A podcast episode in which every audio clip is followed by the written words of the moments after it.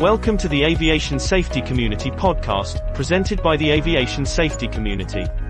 This podcast follows a series of conversations with your host, Grenville Hudson, and field experts to discuss aviation safety, the latest trends, and industry insights. Well, hello, and welcome to the Aviation Safety Community podcast. I'm Grenville Hudson, and with me is Jessica Graham from the Australian Business Aviation Association. Hi, Jessica. How are you going? Hi, Grenville. I'm really well, and thank you for the opportunity of being here having a chat with you today. No worries. Look, um, I was hoping you might be able to give us a bit of a background about yourself and uh, and also about the ABAA in general. Certainly. Um, I'm currently in a position uh, after about going on for a year of being the new uh, CEO of the ABAA. Um, and uh, I stepped into that role after my predecessor was there for about 20 years. So I've had big shoes to fill in this past uh, almost 12 months and um, a, a, steep and rewarding learning curve. Uh, it, it's a position in the industry that comes at it from a different angle to that which I've been in before. And um, I guess my career trajectory, if you like, in business aviation was that I, I came into it having had a, a, couple of different careers before that and then uh, landed in the industry by happy accident, I suppose. Um, I was fortunate enough to have some, some people I knew uh, outside of the industry identify a few what they thought were attributes in me that might fit well into the industry. And um, you know, with a, a, bit of work along the way, it, it, turns out I hope that they were mostly correct. and uh, I, so. I, found my I found myself coming into it from a, a cabin service um, perspective initially, which um, worked well with some of my previous business and events experience. And um, having done that for about eight or nine years, I, I was fortunate enough again to field a couple of um, full-time job offers with different operators that I'd contracted to along the way and built some really great relationships. And um, I landed with a small operator at Melbourne's Essendon Airport and um, it was a really great small business with a strong history in business aviation going back as, as far, depending on how you looked, going back as far as the, the 50s, 60s, um, and then through to the 80s, 90s in support of the, um, the mining and resources sector aviation um, at the time. And, uh, and then at that point was running uh, aircraft um, for charter, uh, citation jets, and uh, was also running a maintenance organisation and a jet handling facility or an FBO. So I arrived into that as their general manager about uh, nine years ago and um, was quickly exposed to a lot of facets of the business. So again, a steep learning curve, but a, a really great company to, to be in with some great people who were very inclusive from the outset and let me learn a lot about different facets of the industry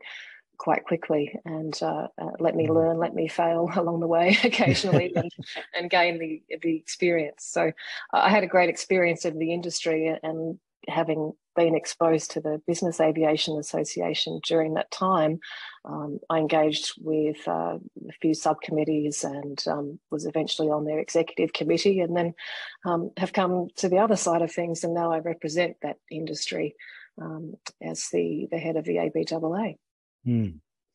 And and tell me what um, what activities uh, is the association basically focused on at the moment? Yeah, sure. The the strongest um, commitment has been, at least in the past uh, two years or so, and it is ongoing, although we've come to the other side, I think, of the, the peak of the issue has been the regulatory change that has been um, rolled out. It's, as you know, been an unprecedented overhaul of the um, civil aviation regulations, and particularly mm-hmm. the flying operations rules in, um, in Australia. And uh, that was quite burdensome on a lot of our operators. And um, look, business aviation in Australia, it's it's representative of a very small segment of um, of the aviation industry broadly, um, but nonetheless, um, they've got they were they were tasked with getting up to speed at um, a level which had previously been requested of the scheduled airlines, and our members mm. were under resourced and under prepared for that. And um, look, there was a general sentiment, um, quite openly, I think, that um, the regulator wasn't quite in a position to support that through their support material, and and they uh, they had a, a, lack of understanding about um, the way that we do what we do and how we're resourced to do it. So the big thing that we've been working on there has been advocating with the regulator to um, to increase their understanding, um, their the way that they can help us through guidance material to comply with those new regulations mm. and support us in the future for any future changes. So, um, most of what we've been doing has been advocacy on behalf of the industry with government stakeholders, and that continues. Um, it's with CASA, it's with Air Services Australia, uh, the Department of Infrastructure, and various advisory boards. Um, mm. Other issues we've managed in the past are uh, access to um, to Sydney uh, operations during curfew, um, access to infrastructure at various airports, um, those sorts of, of, issues. And we mm-hmm. have um, also put a lot of effort during, uh, at least my predecessor ostensibly, um, a lot of effort of his time went into um, managing the impact of COVID on individual operators and uh, mm-hmm. and all the, the red tape, if you like, and the restrictions and negotiating the restrictions around border movements internationally and domestically that went with that. So we were able to provide that service for members during that mm-hmm. time, which we hope was very helpful.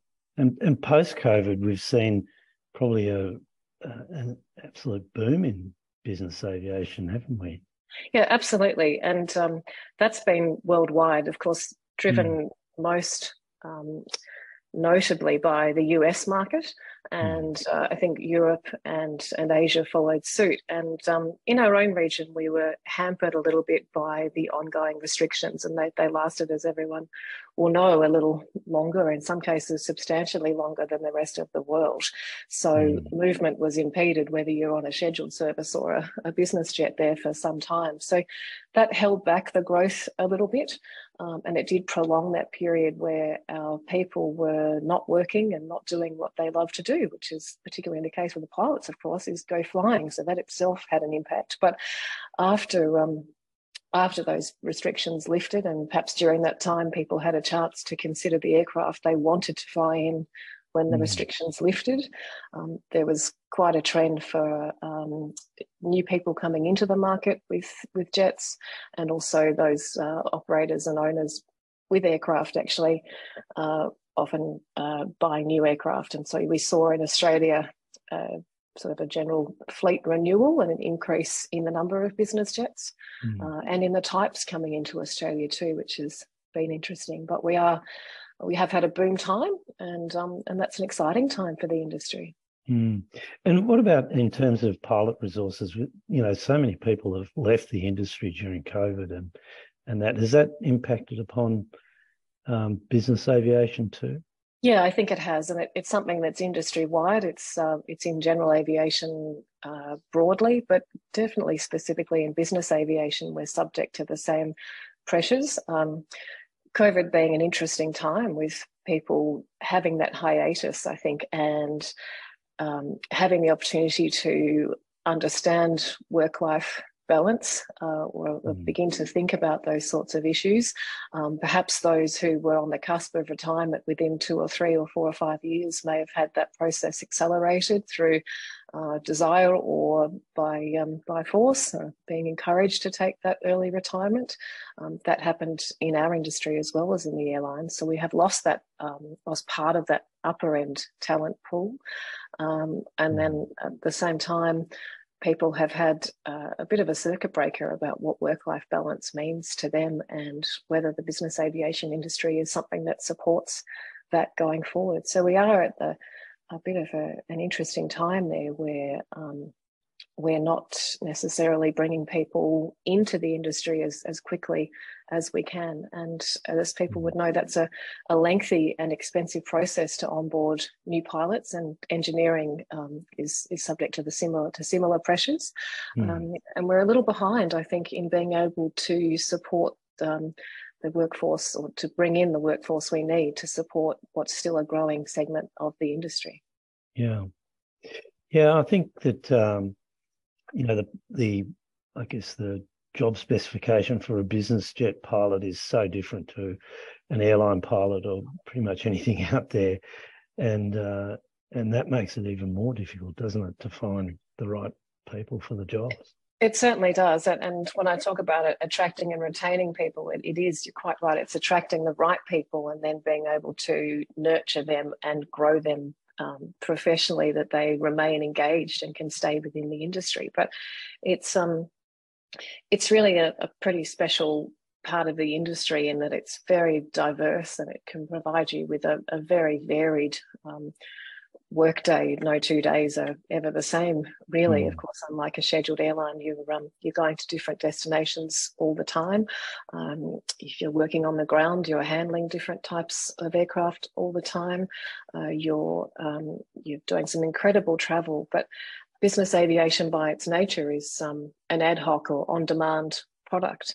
Mm. So the, um, the the aspect there is that uh, it's pretty hard on its people. So you um, you will find that you may not be home for your best mate's wedding, or um, you can't plan ahead and make that six months commitment in advance because you don't know what your flying schedule is going to be. Um, and the current workplace pressures are exacerbating that too, um, because there's not a, as many people to perhaps fill those gaps on a, a casual basis if, if you're mm wanting to be away. So it, it is challenging, but the the payoff, if you are passionate about it and uh, and you really sink your teeth into it, is that you have a really um, you know exciting and diverse experience. It um, opens you up to some incredible people, uh, diverse range of life experience and travel, uh, but mm. it's not for everybody. No, for sure.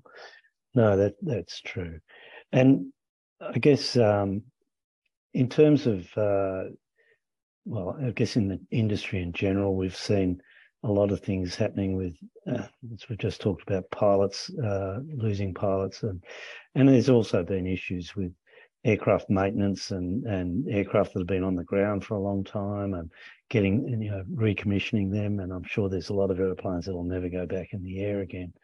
But um, maybe business jets have been a bit isolated from that side of things because of the maintenance regimes that they're under and the sort of hours that they fly. Yeah, look, I, I think that's correct. They're typically low utilisation aircraft, uh, and, mm. and that's particularly the case in Australia. Um, uh, and yes, as you say, they're subject to pretty strict and uh, regimented maintenance, maintenance um, schedules.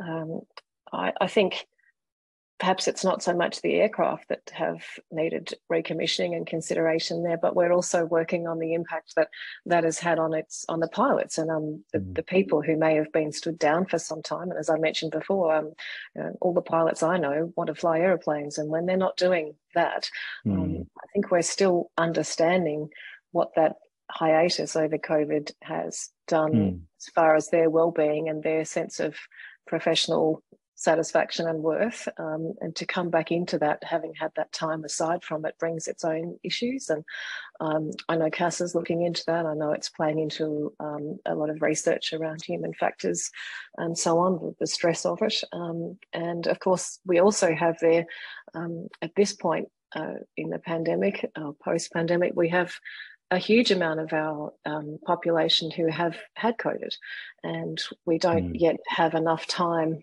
with that in the rearview mirror to understand what the full impact of that is physically on um, on our people too. So, uh, mm. in many cases, they've had they've had to go you know back through their DAME and and go through processes of requalification medically to um, or reassessment medically to make sure that they're they're fit to fly again, and that in itself can bring stresses. So perhaps yeah. it's not so much the um, the tools, but it's the people who have um, have been a little isolated and and not considered fully in uh, in coming back to work after COVID. Mm. Do you think we need more young people coming into the industry? I do. Mm. I really hmm. do. I was I was talking to a, a head of flying department uh, uh, flight department recently as someone you know well also and, and his feeling was that um, compared to 20 or 30 years ago when he came into it um, there were a lot um, a lot of younger people and, and, I'll be quite honest he said a lot of younger blokes and uh, mm. comparatively and, and I think that's a positive trend it wasn't one that was immediately evident to me um, but uh, I, I, think mm. there's been a, a confluence of factors there that have led us to not engage um, and attract younger uh, people coming in. Uh, in terms of engineering pathways, it's it's a convoluted training pathway. Uh, there are significant get-in costs and costs along the way for operators and for individuals taking that pathway. Mm. Um, and in terms of training pilots, uh, the, the structure of, of that is that typically these pilots need to go almost entirely um, the case. They have to go internationally to um, to do their initial and their subsequent recurrent simulator training, and um, that's an enormous cost. Mm. and it's it's one that is borne by the operator of the aircraft or the owner of the aircraft, depending on the company structure. Um, but uh, it is a, a, high cost, and um, as an industry, I think in some cases pre-COVID, and perhaps that's an enduring thing, as we have relied upon um, pilots who have a, a, huge amount of experience and knowledge of both their aircraft type that they fly and the industry um, uh, to fill those gaps. And we've relied upon them. But of course, they are getting towards that um, level of seniority where they want to um, start retiring. And I, mm. I, fear there's not um, not enough being done to ensure that those next generations are, are coming through. Um, I think we need to focus on that. We need to focus on the visibility of the industry, that it is there for those who have a passion for aviation, um, mm. that they can be presented with general aviation and business aviation as a, a real, a realistic pathway by comparison, well, alongside, if you like, the airlines. Um, mm but uh, but I think I think we would do well to um, to start working on programs that will bring younger pilots and uh, and engineers and and on the ground professionals, management staff as well. There's a lot of different roles that are done within our industry outside of just flying these airplanes. So yeah. I think we do really well to bring in younger people. Yeah, and and uh, just to touch on on women in aviation, and um, and you've told us a bit about your journey uh, you know, to where you are now. But what do you think the opportunities are within the business aviation world for, for women? I think it's such a complex question, and um, it's one I'm sometimes hesitant to to speak about. Uh, just being a woman in the industry doesn't make me an expert on the complexities no, no, of the yeah. issue, and um, but it is certainly something about which I'm passionate and I would, would love to have some input um, in, in some change because change is, is what we need. Um, I was fortunate enough to attend uh, the Australian Aviation Hall of Fame inductee um, dinner a couple of weeks ago at the um, Historic Aircraft Restoration Society Museum. It was a fabulous night. Um, and one of the um, celebrated inductees was Deborah Wardley, who was the first commercial pilot, a female pilot in. Mm. In Australia in the 1970s, and she famously took on Reginald Ansett and the head of Ansett at the time, and she did so via uh, federal court, I believe, and was mm. ultimately successful. Uh, and the room that I was in at that that dinner was full of heads of industry and government stakeholders, um, and men and women, particularly, I suppose it would have been as often there is a majority of men, and the sentiment in the room was overwhelmingly positive, and uh, in, in her in the acknowledgement of her achievement, it was resoundingly strong. And that was fabulous to be a part of. But I couldn't help but go home and reflect the next day and think, well, that was only, that was the 70s, and we had perhaps 0% women in aviation in pilot roles at least. Mm. And here we are 40 to 50 years later, and um, look, there, there are different statistics out there, but um, even the best of them suggest that we're at about 4 to 5% of um, pilots in commercial aviation are, are female, mm. and um, that's pretty woeful. Um, mm, yeah, it is. Um, it is, and and look, there are there are other roles um, that are better represented, but but engineering and um, and technical pilot um, flying roles certainly are woefully underrepresented.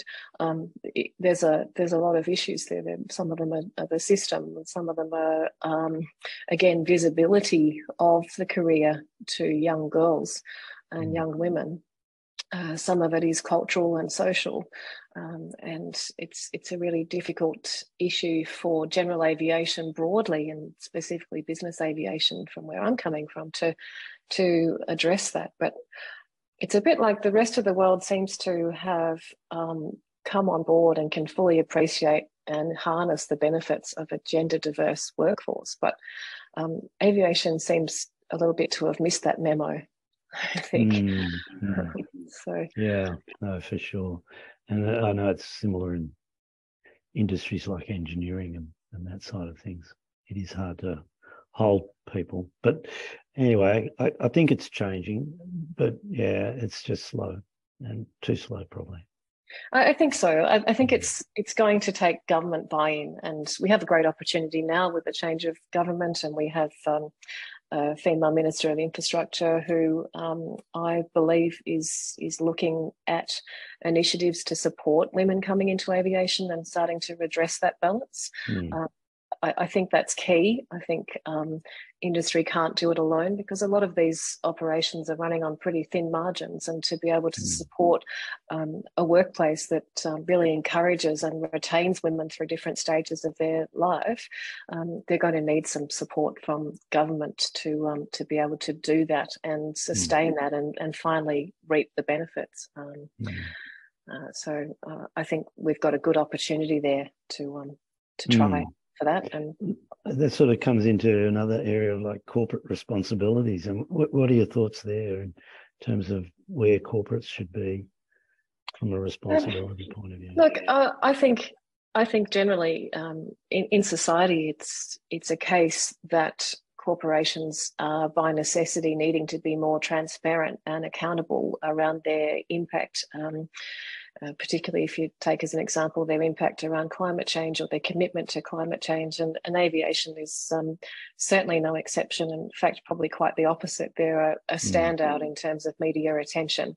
Um, the, the statistics uh, suggest that aviation in general worldwide is uh, responsible for around 2% of carbon emissions and um, business aviation is, is a small percentage of that, I think also around 2%. And um, I hope I'm not misrepresenting statistics there, just based on my my reading and my understanding from some of the, uh, the initiatives I've been involved with. But um, so, but but nonetheless, that um, it, it is incumbent on us as an industry to um, take measures to begin to mitigate that, and um, and that's something that I think is driven by again by um, collaborative um, work globally. The aviation um, industry globally has committed through the ICAO uh, member states commitment just recently to um, net zero emissions uh, by 2050. And um, business aviation as a community through the International Business Aviation Council had committed to that, uh, that long-term aspirational goal about 12 months before that. So um, as an industry, we are uh, one that uh, is often at the forefront of um, taking on new technologies and positioned well to adopt some of those new things. Um, but it will take a very multifaceted approach. Uh, we need to look at um, at supporting initiatives around sustainable aerofuels. Mm. That's Australia is a long way behind in terms of its availability, access, and infrastructure to those those initiatives. But there are small steps that people can take. Uh, even small operators can do small, do little things to start to build their toolbox, if you like, towards um, mitigating their their footprint. And I think it's hmm. important mm. that they do that. I think that there is a, a public expectation that is growing in momentum day by day, and uh, uh, having had a little bit to do with uh, a recent carbon exchange program that the International Business Aviation um, Council has uh, put together.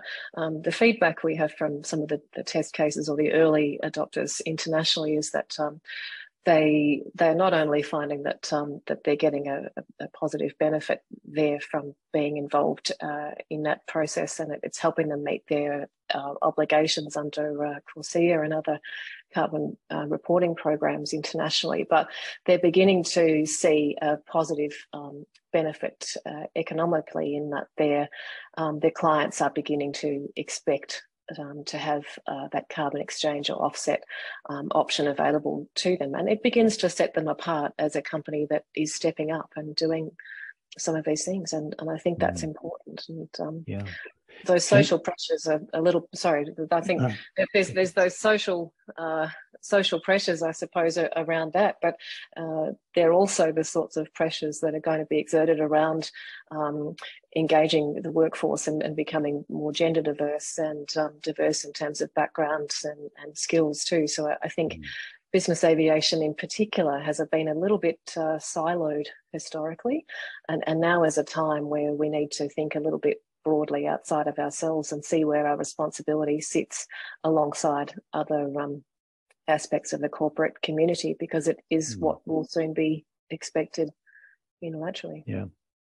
And uh, you mentioned uh, IBAC, um, the International Business Aviation Council. How does that interact with the ABAA, all these acronyms? Sorry. Yes. I have to say that's one of my steepest learning curves coming into aviation was trying to manage the acronyms. I had to have a little ready reckoner written on my my desk, and uh, I, am still finding more and more every day. But yeah. um, IBAC is uh, headquartered in Montreal, and um, they they are being in Montreal. They're close by to ICAO there, and they have um, some representative status um, at ICAO on behalf of the business aviation community globally. So um, so they actually are made up of, uh, I think it's close to 20 member associations from around the world, and um, the Australian Business Aviation is is one of them, and uh, others like uh, MEBA, which is the Middle Eastern Business Aviation Association. Um, the NBAA in America is, of course, probably the most well recognised um, business aviation association globally. But there are also some really small ones that are coming along. Uh, Ireland, in particular, has just founded their own business aviation um, association to represent the interests of their members there. So it's um, it, has been for me a really rewarding aspect of my job to understand where the Australian uh, industry sits against and within the landscape of its um, international partners. Because, of course, we are um, those aircraft within a membership operating internationally, uh, mm. doing so within these regions. And so, um, I have I found it really rewarding to make those contacts internationally and, and have that bank of people on whom I can draw to um, to assist not just me but also to assist my members who might all of a sudden find that they um, have been tasked with travelling to somewhere fairly remote in Africa, for example, and mm. I'm able to reach out to a, um, a colleague or associate at um, the African Business Aviation Council, so or, or association. So um, that's yeah. been invaluable. And again, because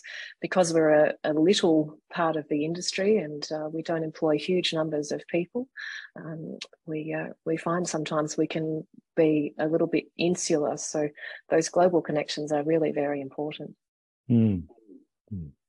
Well, Jessica, it's been really great talking to you and uh, really enjoyed uh, listening to you about uh, business aviation, not just in Australia, but around the world and some of the challenges that it faces.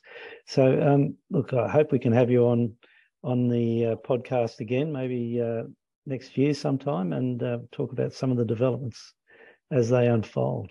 Yes, thank you, Grenville. I'd be, be happy to do that. I have been a supporter of what the, the community is doing there, and um, and your initiatives have been really worthwhile to the community in, in general in business aviation. And lots of our members have been really complimentary about that. It's a, a fantastic thing to be on board with. And um, I think in a in a similar spirit, the ABAA will have a few initiatives in the new year around um, peer-to-peer mentoring and networking that will um, will hopefully support some of those goals as well. So I very much look mm. forward to it and thank you for your time today.